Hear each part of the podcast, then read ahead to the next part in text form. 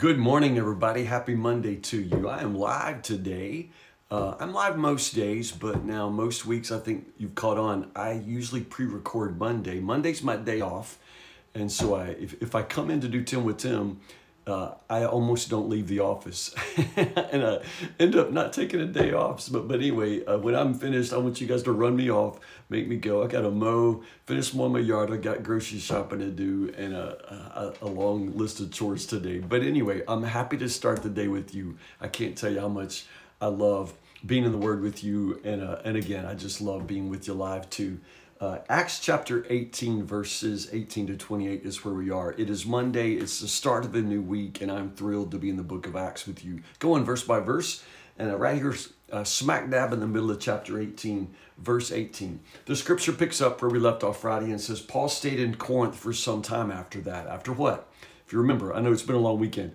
Uh, Gallio, uh, the governor of Achaia, had basically refused to consider uh, the case against Paul, you know, from the Jewish perspective. He just said that was Jewish business and he didn't care about it. So, anyway, I mentioned how that was an important legal precedent, and, and it is. It establishes sort of a Roman disinterest in persecuting or prosecuting Paul. But now, what that creates also is an atmosphere where he can remain right there in Corinth and minister for as long as he wants. And so that's what he does. Eventually, he says goodbye, though, and, uh, and heads to uh, uh, nearby. And there mentions here in verse 18 that he shaves his head uh, as a way of marking the end of a vow. We don't know anything about that. I, I mean, uh, you know, it's the Bible, you all, and it's the only Bible we have, and that's the only time this is mentioned. So we don't get any more information than what you have right there. Um, it sounds like a Nazarite vow, you know, which, you know, pertains to growing and, and cutting hair uh, as a sign of Jewish, you know, consecration and commitment. Um, but there's certain things about this that, that don't exactly add up. In a Nazarite vow in Paul's day, you would typically shave your head in Jerusalem as a part of making the sacrifice because you, you, you'd cut your hair and then throw the hair into the uh, burning sacrifice. Uh, but Paul's not in Jerusalem, so uh, I don't know. I don't, nobody really knows what this vow is about. But the one thing that it does really illustrate is that even uh, with Paul's incredible passion and commitment to Gentile mission, he is still deeply and passionately Jewish. And so this vow taking and, uh, and vow completion uh, is, uh, is, is uh, just demonstrative of his continuing commitment to his Jewish faith. I think that's interesting. From there, Priscilla and Aquila go with him and they head to Ephesus. Uh, it's, it's on the way. It, between Corinth and Syria, uh, the, the, the, Syrian coast, it's just on the way. So, so honestly, uh, uh, it, it's, it's, it's not some big journey to Ephesus, although this passage sort of is a transitional sort of uh, uh, section because Paul's third missionary journey is going to be primarily spent in Ephesus. We'll get to that uh, starting, I guess, tomorrow with chapter 19. Um, so again, th- this is sort of a preview because Paul is wrapping up. You know, we're right here. We're finishing the second missionary journey and kind of pointing toward the third, where Paul is going to come back to Ephesus. But for now, they're just on the way. They stop in at Ephesus. Paul leaves Priscilla and Aquila behind, and uh, he heads to the synagogue, which is his custom to reason with the Jews there. They beg him to stay. He says, "I can't stay, but I'll come back," and uh, and he does keep that promise. He uh, uh, heads back to the port of Caesarea. From there, he visits Jerusalem and then he gets back to Antioch. So, again, full circle, the missionary journeys begin in Antioch and end in Antioch. So, with kind of not a lot of fanfare in the scripture, verse 22 marks the end of the second missionary journey. Uh, I know. I, I I think I want something there, you know, to say, you know, but it doesn't really happen there. We just get these verses that are sort of travelogue uh, information that are, you know, sort of buffering the two journeys. Verse 23 After spending time in Antioch, Paul went back through Galatia and Phrygia, visiting and strengthening all the believers. So that's kind of officially the beginning of the third missionary journey right there. Paul is going to begin the third missionary journey, which is, you know, going to go back to Ephesus. But rather than take the the the sea, you know, route, you know, by ship back to Ephesus, Paul chooses to go backtracking through all of the other churches he has uh, established. Paul has this ongoing commitment to discipling and strengthening the, the churches, the believers that he has, you know, helped start in the faith. And I think that's wonderful. He continues always to launch out for new territory, new believers, you know, new mission fields, but he never ever neglects the old. Uh, and just an example of his dedication, it's not spelled out in verse 23, but like I said, it would be a lot shorter just to get back on a boat and go back to Ephesus.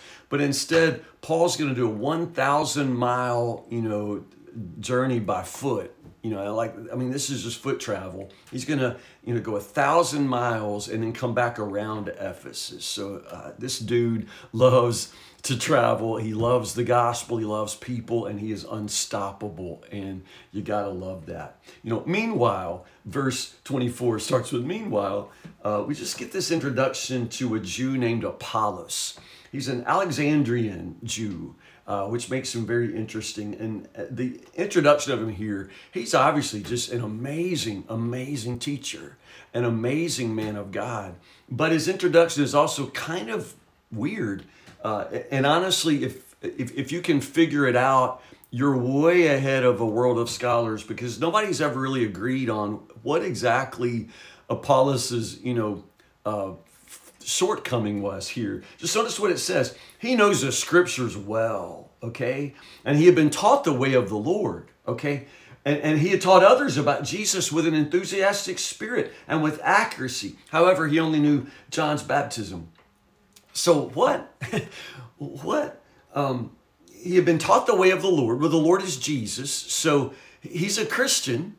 He, he is. He taught others about Jesus with an enthusiastic spirit that's ambiguous. Uh, the Greek text is ambiguous. We don't know if like he he had a passionate, enthusiastic spirit, or if it's the Holy Spirit, because I'd want it to be the Holy Spirit. Except he's really only learned about John's baptism, and typically, if you only know John's baptism, then that means you don't know Christian baptism, and and usually haven't received the Holy Spirit. But I don't know. None of that is spelled out for Apollos. And then verse twenty six when Priscilla and Aquila hear him preaching boldly in the synagogue, they take him aside and explain the way of God even more accurately.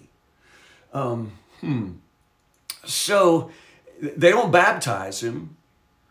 So it doesn't seem as if he is somehow not sufficiently converted. He's a Christian. He seems to have the Holy Spirit and he's been baptized, but he seems somehow insufficiently schooled in Christian baptism he knows about John's baptism. He must have been baptized, but he doesn't quite have the baptism part together. So Priscilla and Aquila, they heard him in the synagogue. This suggests that the Ephesian ministry at that point is still primarily located in the synagogue. They ain't been kicked out yet, you know. So it's mostly in the synagogue.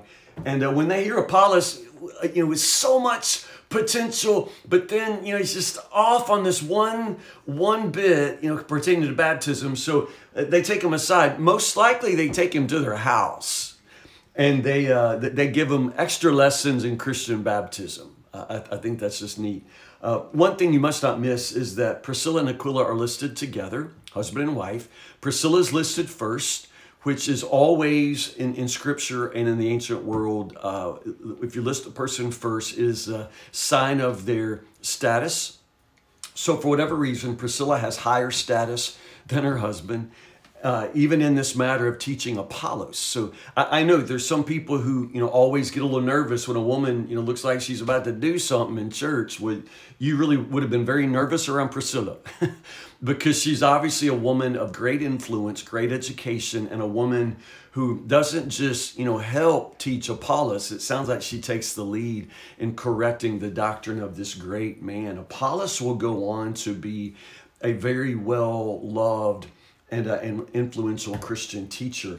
After uh, Priscilla and Aquila kind of you know shore up where he's lacking, they sort of turn him loose. So Apollos then goes to Corinth. And notice what it says in verse 27. The brothers and sisters in Ephesus encourage him to go. So remember what I said earlier, it mostly seemed to be, you know, kind of located in the synagogue.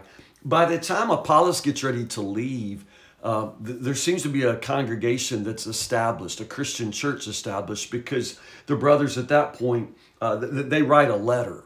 Uh, so again, it sounds like there's some organization now, an establishment to the Ephesian church. They encourage him to go, and so Apollos heads off to Corinth, where he uh, refutes the Jews with great power in public debate. And uh, Apollos is just an amazing teacher. You know, so much so that when Paul eventually is answering, you know, his critics in the church at Corinth, remember that one of the uh, things he has to refute is the people who say, yeah, we belong to Apollos, you know. In other words, you can have Paul. Apollos is our pastor, you know. So obviously, Apollos is going to leave quite a mark on the church at Corinth. Uh, and again, there's nothing negative about that, despite the fact that the church at Corinth will end up dividing in as many ways as they can divide, including over leadership.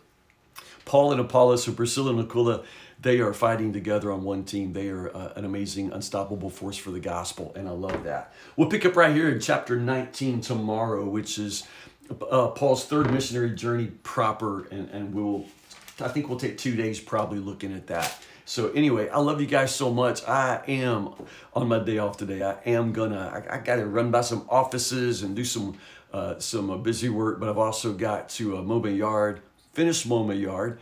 Uh, I started before it rained and then it rained. So anyway, it's a mess. It's a good thing I live off the road and nobody sees my yard.